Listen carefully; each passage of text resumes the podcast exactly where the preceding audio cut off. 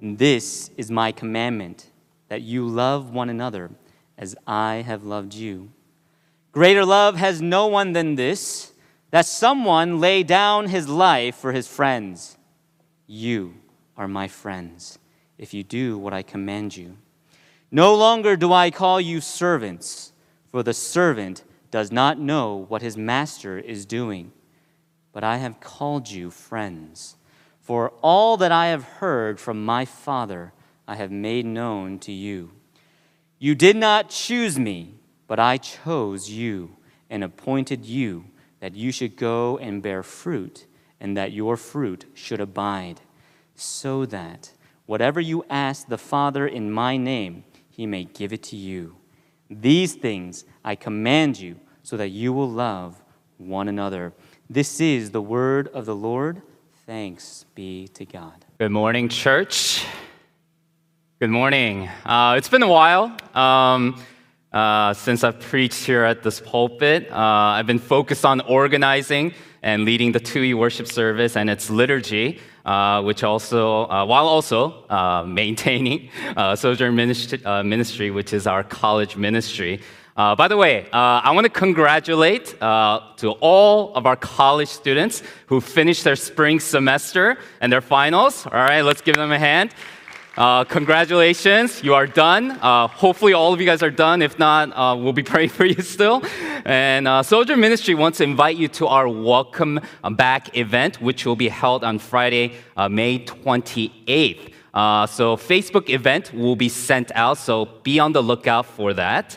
And I want to especially congratulate also to those of you who graduated. Uh, and Sojourn Ministry wants to invite you to our senior night, uh, which will be held on Friday, June 4th. Uh, we will take that time to honor our graduates uh, and give you the opportunity to share a bit about your college experience and help you to meet Pastor David Moon uh, and some 2E attendees so that you can uh, transition into the next stage of your life here at KCPC. So, congratulations uh, to, to those of you who are, uh, gra- yeah, graduated and you're ready for the next stage of your life. And uh, we also would like to uh, remind those of you within Sojourn and college students uh, to sign up for our summer community groups. All this will be posted up on our Sojourn Ministry Facebook group page. So if you still haven't, please go there and sign up. And that would really help us out a lot in planning and organizing all the community groups. So, having said all of those, uh, let's bow our heads in prayer and we'll begin.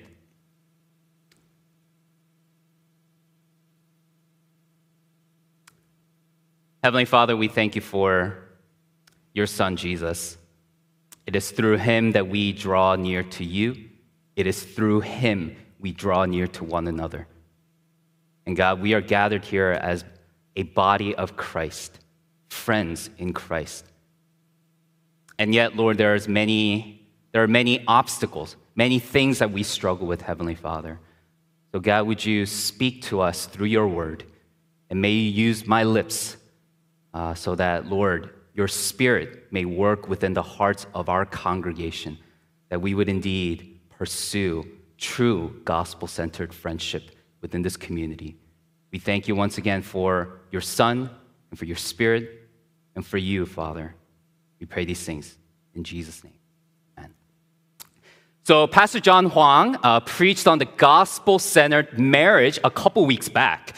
Uh, Pastor Sam Lee and Pastor David Moon preached on the gospel centered family uh, during the all family worship last week. Um, and we're continuing this series with the topic of gospel centered friendship today. Since I am the only unmarried ordained minister in the EC team, I have the privilege, not the burden, privilege of sharing about this topic. Now, please don't mentally check out if you are married or whatever.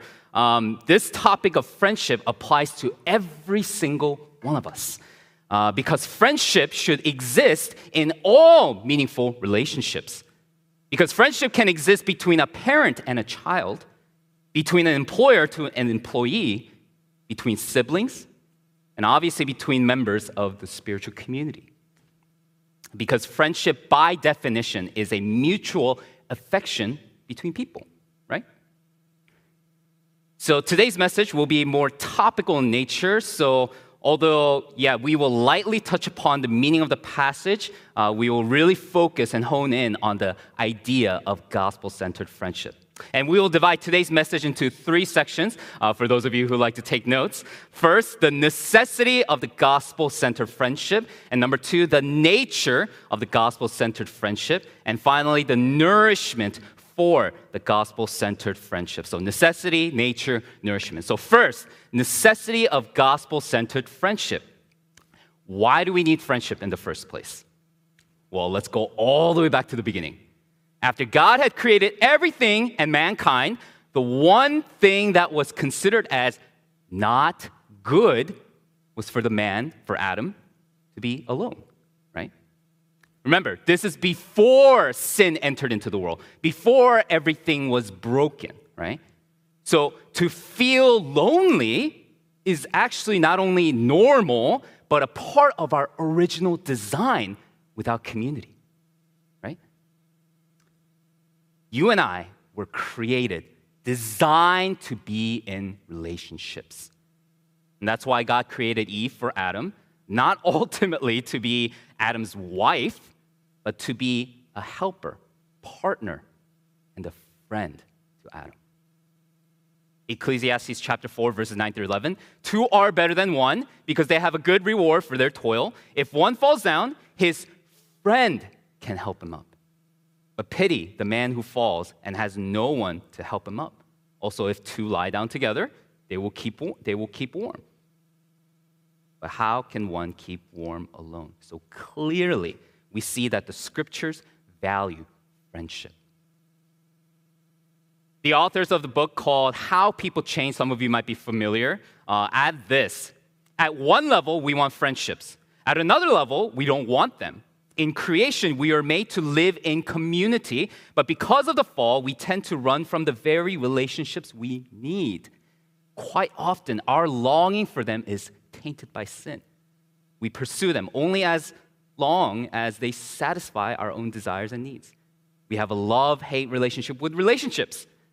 The Bible recognizes this profound tension, but still places our individual growth in grace in the context of the body of Christ. The scriptures call us to be intimately connected to our brothers and sisters in Christ. Our fellowship is an essential ingredient for lasting change. The work of redemption involves our individual relationship with Christ alongside our relationships with others. So that's a big mouthful there.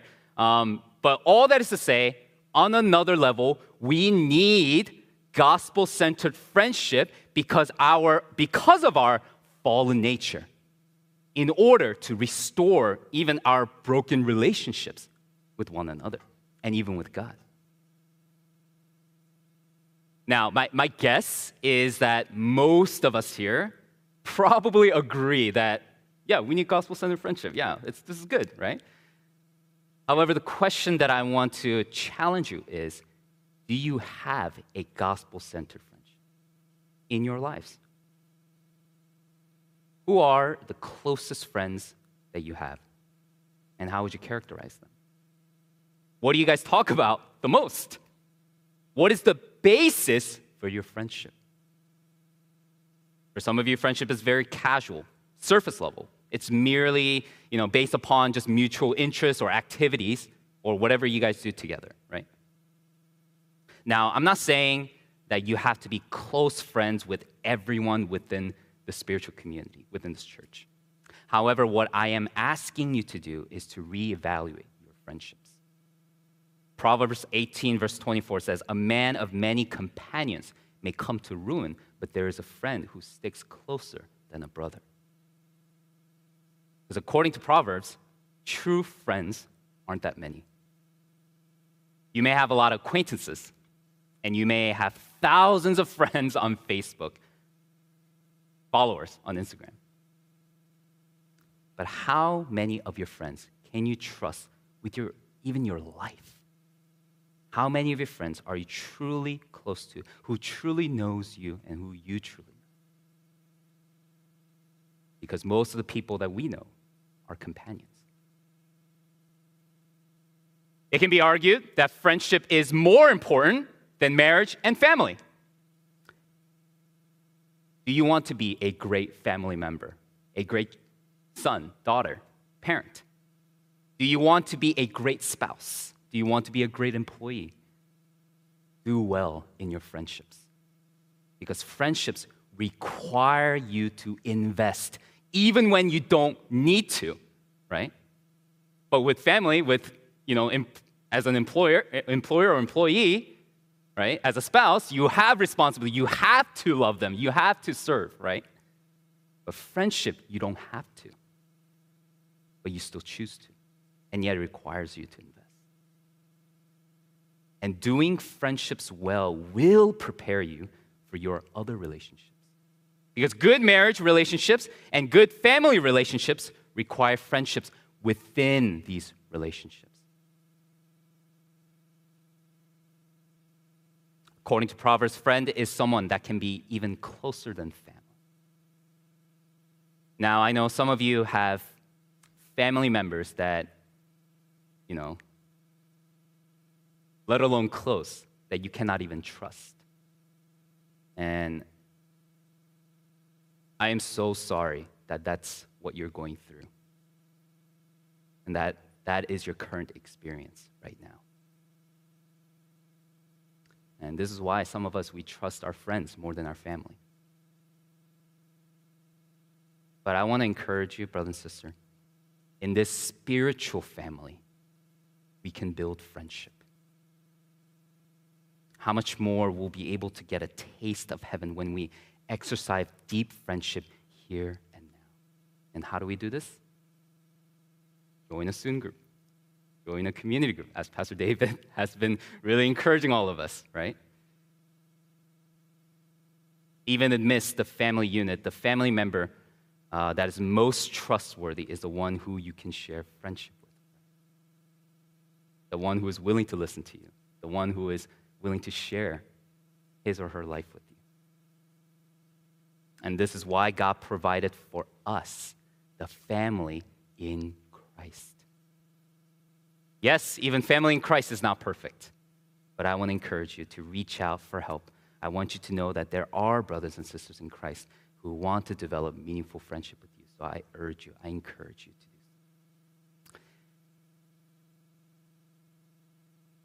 I want to ask a friend, uh, I want to ask, uh, sorry, a question to all of us. Can you be friends with the opposite gender?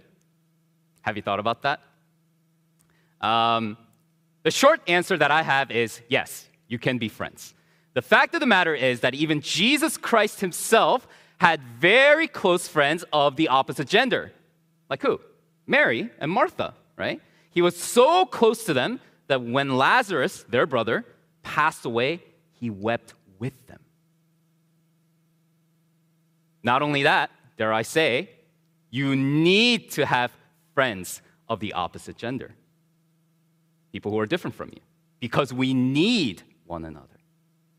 I mean, one of the great blessings that I saw in intergender small groups was that the guys and the girls were able to balance one another in the dynamics of the group, right? So in my past small group experience, the sisters were generally a lot more, you know, in tune with their emotions and were able to articulate that better. Uh, better. So it definitely challenged me as a dude who struggles, uh, still struggles with understanding and expressing my emotions. So this was a great thing. And of course, there are boundaries within, you know, between both genders. So obviously, it's probably not wise to talk about your struggle with lust in detail with the opposite gender. However, both genders can definitely connect and develop intimate friendship without it having to be romantic. So, for those of you who are single or unmarried, please do not see the opposite gender within your spiritual community as merely potential girlfriend, boyfriend, and spouse. Treat them with the kind of friendship you would normally give. I mean, what has personally helped me, especially when I was in college, uh, was seeing the girls in my fellowship as my own sisters, which is very much the reality if we are in Christ, right? And please do not waste your singleness. I, um, I half jokingly uh, tell my college students this all the time. You are celibate until you're married, which is basically saying focus less on desperately seeking for a romantic partner, but focus on pleasing the Lord. Focus on working hard at whatever is in front of you. Focus on building friendship with the people, with the relationship that's already been given to you right now. I mean, Apostle Paul says so too, that unmarried individuals can do far more for the Lord. So please look at this as an opportunity for you. So, for those of you who are single, invest into good friendships now. And I guarantee you that it will be invaluable for you even after you find a romantic partner and have a family of your own. Another question Can we have a close friendship with unbelievers? 2 Corinthians chapter 6 verse 14 says, "Do not be unequally yoked with unbelievers, for, for what partnership has righteousness with lawlessness, or what fellowship has light with darkness?" This verse is not saying that unbelievers are sinless, or rather, it's not saying that the believers, us Christians, are sinless. Rather, what we value and our worldview on the most fundamental level are incompatible with the values and the worldviews of the unbelieving world. For example, in relational conflicts, there's no substantial reason for unbelievers to continue the broken relationship, right? Leave the toxic people behind and move on.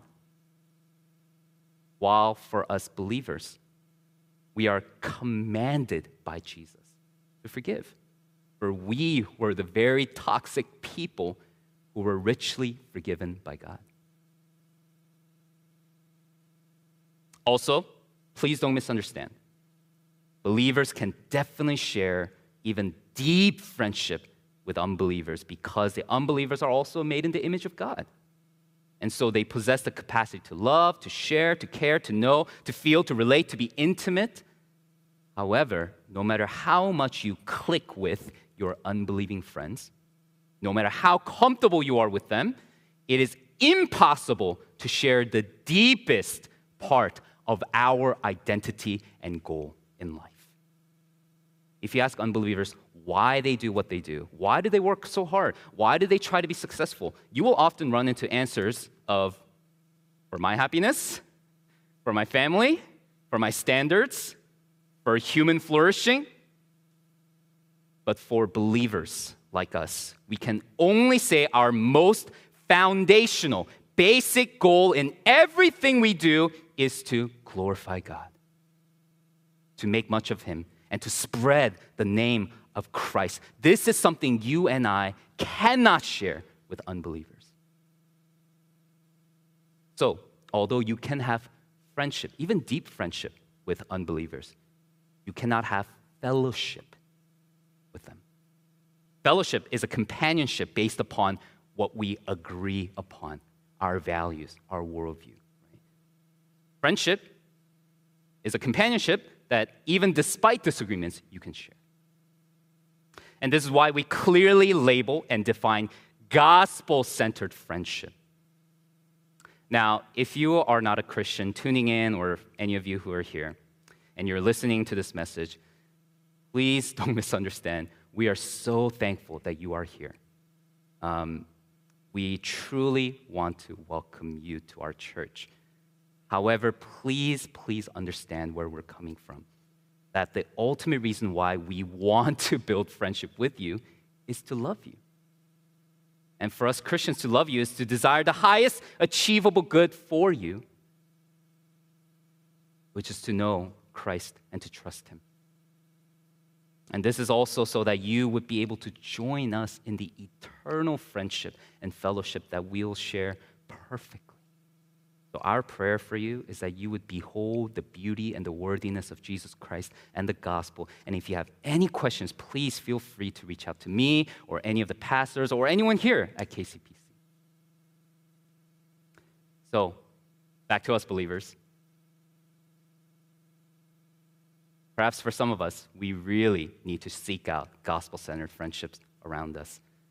This does not mean that you have to make a whole new set of friends, unless all of your friends are non Christians, but simply look around you. Literally, look around you. Obviously, here at KCPC, and ideally in your, once again, student groups or community groups for college students, or perhaps for your believing fellow roommate, family member, your coworker, classmate, or fellow believers. However, having, uh, having said all of this, it's not only necessary for us to seek gospel centered friends, but also to become gospel centered friends, right? Which leads us to our second point the nature of the gospel centered friendship. Jesus, in this passage, John chapter 15, gives us a, a glimpse of what gospel centered friendship looks like.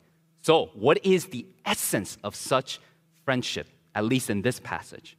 Well, first, verse 12, if you look with me throughout the passage, it says, This is my commandment that you love one another as I have loved you.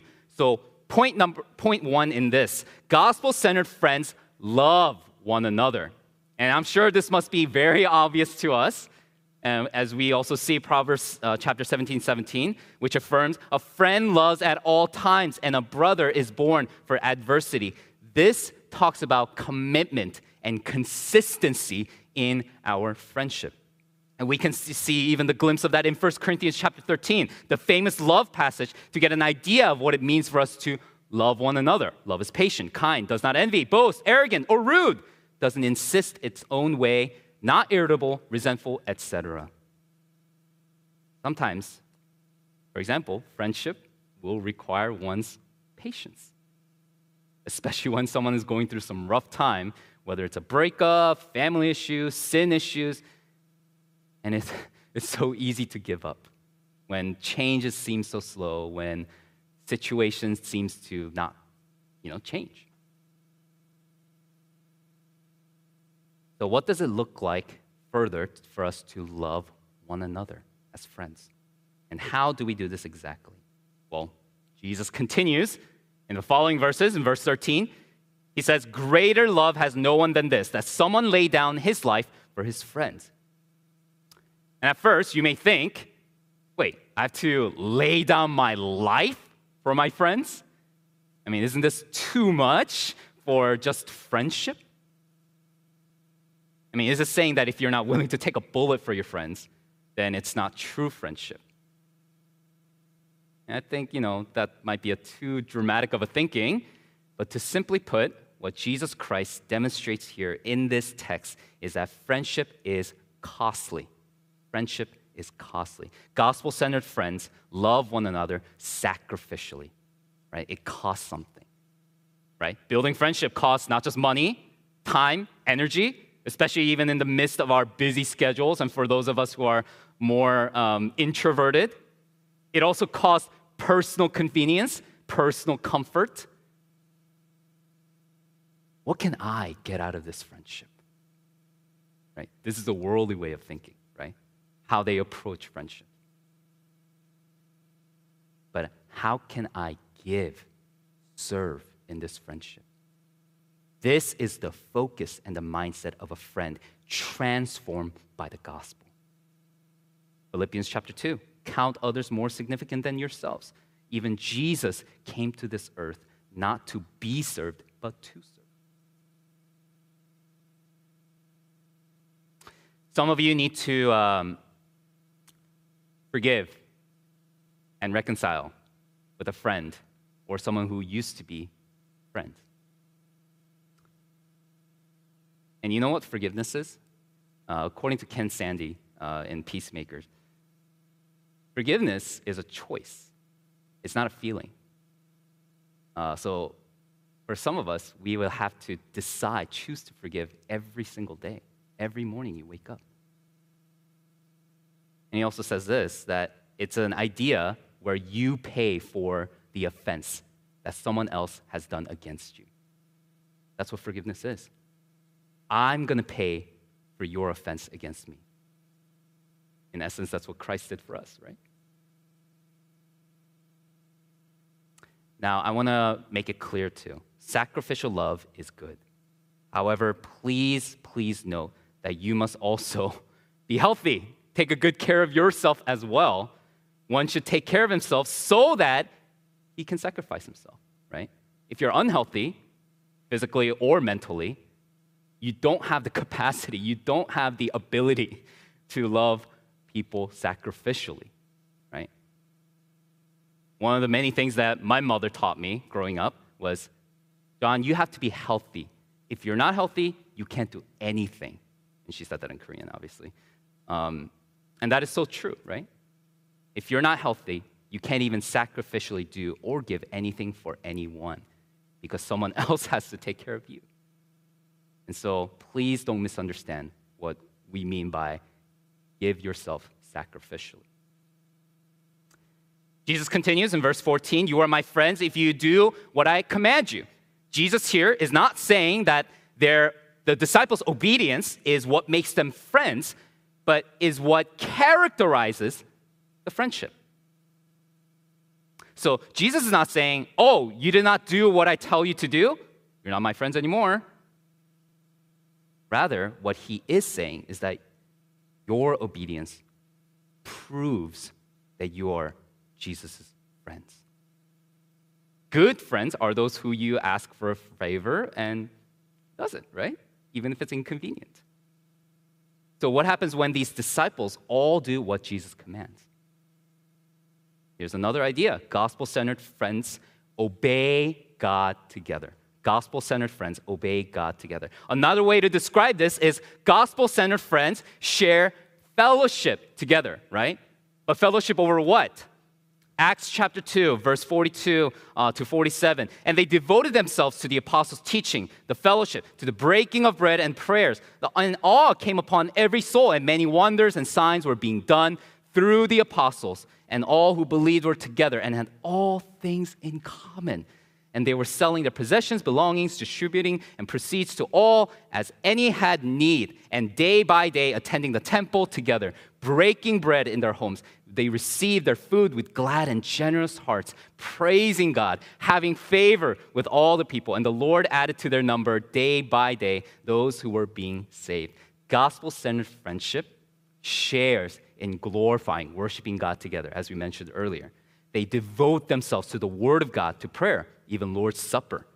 They give testimonies to one another as they see the signs and wonders being done in their lives of the community and the gospel centered friendship. They gather together as we have here as an assembly, just like here and now, and also in your soon groups and your community groups, right? And so on and so forth, right? Generosity, sharing food together, sharing a common interest goal, task is a prime factor in which we make friends, right? But what do you share with your current friends?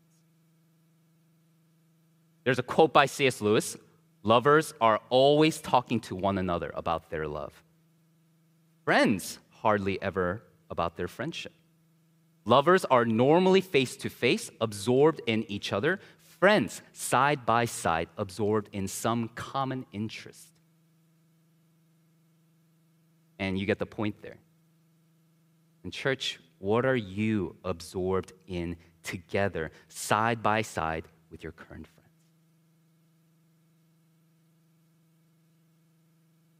Let's move on to verse 15. Jesus continues, No longer do I call you servants, for the servant does not know what his master is doing, but I have called you friends. For all that I have heard from my Father, I have made known to you. Jesus not only shares about himself to his disciples, you know, here, but we know that Jesus also shares himself with his disciples by spending a considerable amount of time with them throughout his life of ministry. Because making known to them is not just informational, but personal. So, gospel centered friendship, share personally with one another. Gospel centered friendship, share personally with one another. Good friends, share openly and personally with one another, right? About whatever that's going on in our lives, right? Um, perhaps for many of us, friends are whom we go to when anything good or bad happens, right? to bear one another's burdens. How can we be friends if we do not know about one another? And I know that some of you may hesitate to share about what's going on in your heart, in your lives. And perhaps you've been hurt, disappointed, betrayed um, because a friend disclosed what you shared you know, personally and privately. It was supposed to be confidential. And so, yes, we must be careful about what we share with whom we share. I, I, I tell this to my students a lot. And so, the call of God for us is not to simply use wisdom in sharing, but His call for us is that we need to search for good and trustworthy friends whom we can share our lives with. Friends in Christ, can I push you to share deeply with your gospel centered friends about your hardships, about your specific sin struggles? Can I encourage you to let them into your thoughts, into your emotions? Because intimacy can be, and not just can be, but also must be shared between gospel centered friends. Because in Christ, we are literally friends forever. Right? This is why, even in your time with your spiritual friends, even, if, even when your time is short and you never get to see them on this side of eternity, we will continue where we left off in eternity. Right? Do we believe that, church? Even the broken spiritual friendships that you weren't able to reconcile on this side will be restored, perfected in the new heavens and new earth Do you believe that? And from verse 15, we also see good gospel centered friends also speak into each other's lives, right? Speaks. Proverbs 27, verse 5 through 6. Better is open rebuke than hidden love. Faithful are the wounds of a friend, profuse are the kisses of an enemy. Good and honest friends speak the hard truths at times because they care for one another. They truly love one another, even at the risk of offending the friend or even losing the friendship. Because the reality is, our hearts are above all else deceitful. We are often blind to our sinfulness, so we need rebuke and correction of a good friend. It would be a terrible friend, right? To have that friend always agree with you and never challenge you. Of course, there's a clear difference between a friend who lovingly rebukes versus a friend who simply nags at you, right? But there's also a clear difference between speaking about the friend versus speaking directly to the friend. Proverbs 16, verse 28 A dishonest man spreads strife, and a whisperer separates close friends. Gossip is a huge factor that leads to broken friendships. And, church, I want to I want to encourage us to let's make it a practice of not talking about people who are not present as much as possible. Yes, of course, it's always nice to say nice things about people who aren't present, you know, when, you know, when they're not here. However, let's make it our habit, let's make it our practice of focusing on the people in front of us. Simply talk to them, right? Get to know them. Instead of gossiping, talk to the person, ask them directly. Because a good friend is willing to speak truth into your life because he is on your side. Because a good friend loves you. Love does not rejoice at wrongdoing, but rejoices with the truth, right? From 1 Corinthians chapter 13 again. Someone who is nice to you all the time is not your friend. At least not a close one. One of the best encouragements I receive uh, from my college students um, when they write me a note or whatever, or you know, send me a uh, encouraging message, is uh, P John, Thank you for being a great pastor and friend. because I try very hard, believe it or not, to befriend my students uh, before I identify myself as their pastor. I don't even introduce myself as a pastor. I just say, oh, hi, I'm John. Um, because I don't want them to see me simply as a pastor who just tells them how to live their lives, to believe in Jesus and do all these things. I want them to see me as someone who genuinely loves them and cares for them, and that I'm on their side. So, yes, I do speak into their lives when I have the opportunity to do so.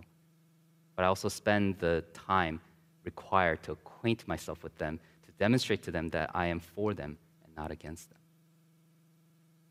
Verse 16, as we continue, Jesus says, You did not choose me, but I chose you and appointed you that you should go and bear fruit, that your fruit should abide, so that whatever you ask the Father in my name, he may give it to you. So Jesus makes it clear here that he chose his disciples intentionally, right? Jesus didn't just kind of naturally become friends with them, he purposefully chose and appointed them. So, another reality that we see, another nature we see is gospel centered friends are deliberate, intentional with one another. Not just deliberate, but purposeful. And this is not just about being deliberate about whoever I want and uh, whoever I feel comfortable with, but the deliberation here is whoever I believe will mutually be beneficial and edifying in our walk with the Lord. Gospel centered friendship or spiritual friendships are not always natural. I mean, it would be great if it's natural, and sometimes it is. Great. You can celebrate over that. But often it requires deliberate effort. You have to kind of go out of your way. And oftentimes, when you do make the deliberate effort, it becomes more and more natural as you share more things together, right? And when you do that, when you put that into practice, you will also actually find yourself becoming more flexible and able to connect with various kinds of people. Right? 1 Corinthians chapter 9, Paul says, becoming all things to all people to be able to relate, right? One of the most astounding things you'll notice about Jesus is that he deliberately, intentionally, consciously chooses to interact with the people that he shouldn't be interacting with. One example Jesus approaches the Samaritan woman in John chapter 4. Because in those times, Jews and Samaritans did not associate with one another. It was similar to the segregation that we saw in the American history.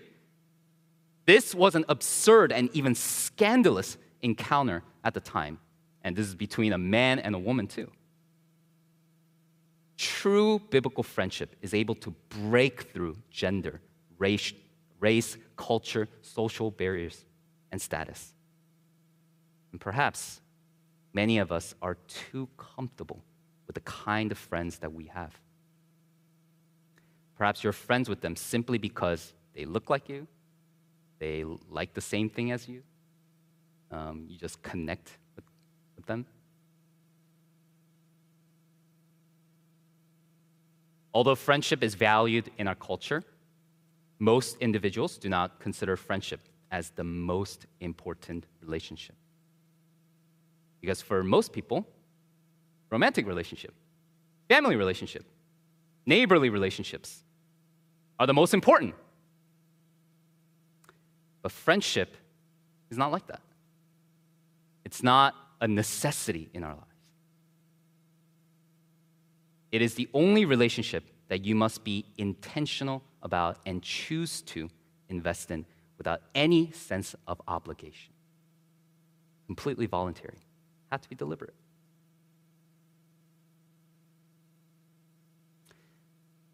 For some of you, friendship is very exclusive. So anyone different from you, you know, even if they try to get to know you, you exclude them.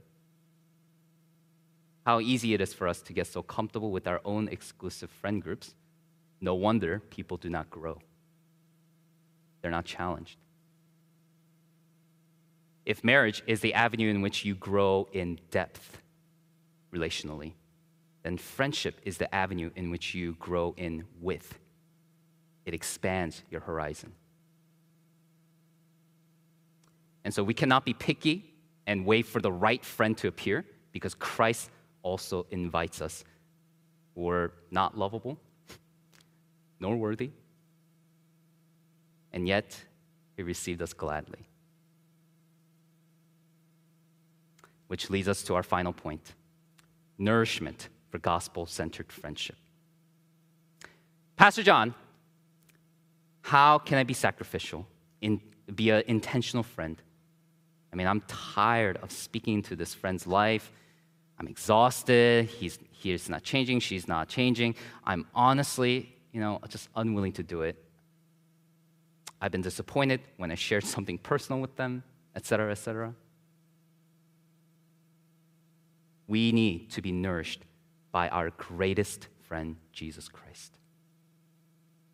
Jesus fuels our gospel centered friendships. How does our best friend, Jesus, accomplish this? Well, let me go through some various ways. Jesus not only sacrificed himself for us, but he constantly invites us to turn to him at any time. Any time. He is our greatest sympathizer, as we have sung in Before the Throne, that we need when we go through the toughest of times. He is our greatest lover, greatest neighbor who cares for us. He will never disappoint. How do we know this? How can we experience this tangibly? Church, have you turned to Him as your friend? Or is Jesus some distant historical figure that you kind of know about? Fellow Christians, if you think that Jesus is like this, you haven't truly turned to him, at least in a long while. Turn to him in prayer. Are you running dry? Turn to Jesus. Are you feeling discouraged because your friend betrayed you or disappointed you? Are you having trouble being a good friend to those around you? Turn to your best friend, Jesus, in prayer. Are you burdened by the worries of the world? Jesus lifted the burdens by securing your greatest worry, which is your eternal destiny, by the way. Hell was our destiny, and now eternal presence of God is now our new destiny. What more could we worry about? What is the worst case scenario? Nothing in Christ. So turn to this Jesus in prayer. Are you burdened by your sins, mistakes, and wrongdoings? Our best friend Jesus lifted that burden by nailing all of our sins and wrongdoings on the cross. And now you and I can freely ask for forgiveness from those around us, knowing that ultimately our greatest friend forgave us, even when they might not forgive you. So turn to Jesus in prayer. Church, the reality is that our horizontal friendship was not ultimately meant to satisfy our own longings. Because we have all of that in our greatest friend, Jesus. And of course, our earthly friends will disappoint us. They are not God, they weren't designed to, to do that for you. You're demanding perfect loyalty, perfect goodness, perfect sympathy from fellow sinners. Why do you think you're so disappointed? Isn't it obvious? But we can demand perfect loyalty, perfect goodness, perfect sympathy from our friend Jesus, you will never be disappointed. Are you feeling lonely? Jesus Christ truly became lonely. He was denied, betrayed, abandoned by his closest friends. Not only that, his own Father in heaven turned his face away, rejected him, denied him. He did all of this so that you and I would never be alone. So that we would never be denied, never be betrayed, never be abandoned by our God. Even if our close friends betray us and deny us, Christ, our closest friend, remains loyal to us. Even if we have become unfaithful to Jesus, he remains faithful to us. What more must Christ do to remind us to turn to this good friend that we have? How do we love our imperfect, sinful, inconsistent friends? By looking to the perfect, sinless, consistent friend, Jesus Christ, who loves us with the eternal love. We love not just as he loved us, but we love because he first loved us. 1 John 3:16 this is how we know what love is. Jesus Christ laid down his life for us and we ought to lay down our lives for our brothers. Jesus did not simply lay down his life for his friends, but for his enemies. That's who we were. What do people usually do when something crazy happens? They immediately go to their family, call their friends, closest friends. But, church, who do you turn to first in the midst of the heat, the hardships of your life? We need to make a habit of turning to Jesus. Even right after you fall into sin, temptation, run straight to Jesus. There's no reason for you to feel shame or guilt because Jesus has covered it all. So let's draw near to our friend in prayer, shall we? Let's bow our heads.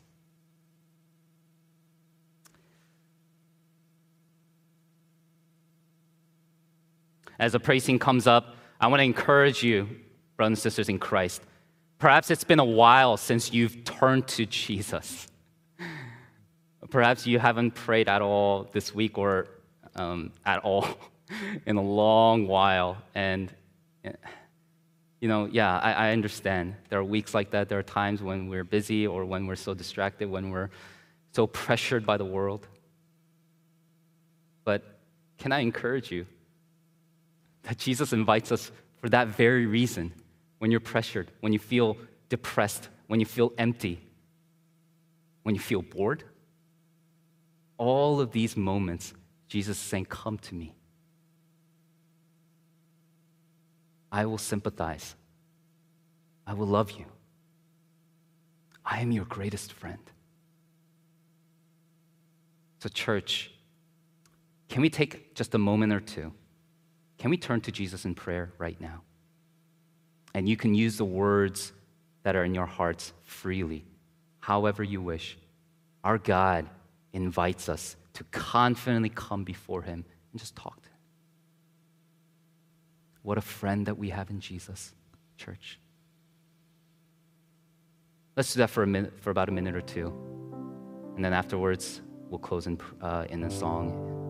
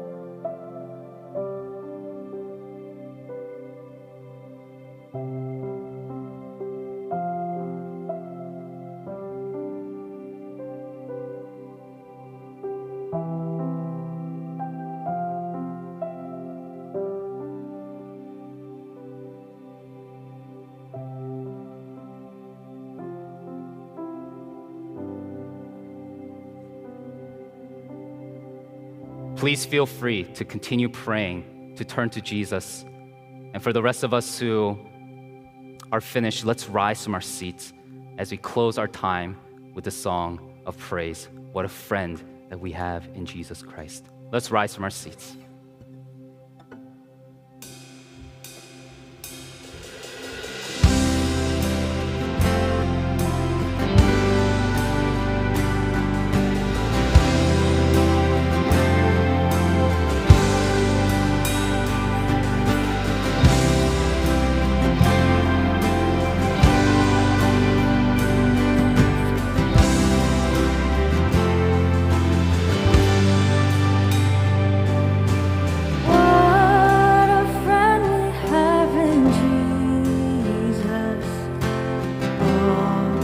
Everything to God in prayer.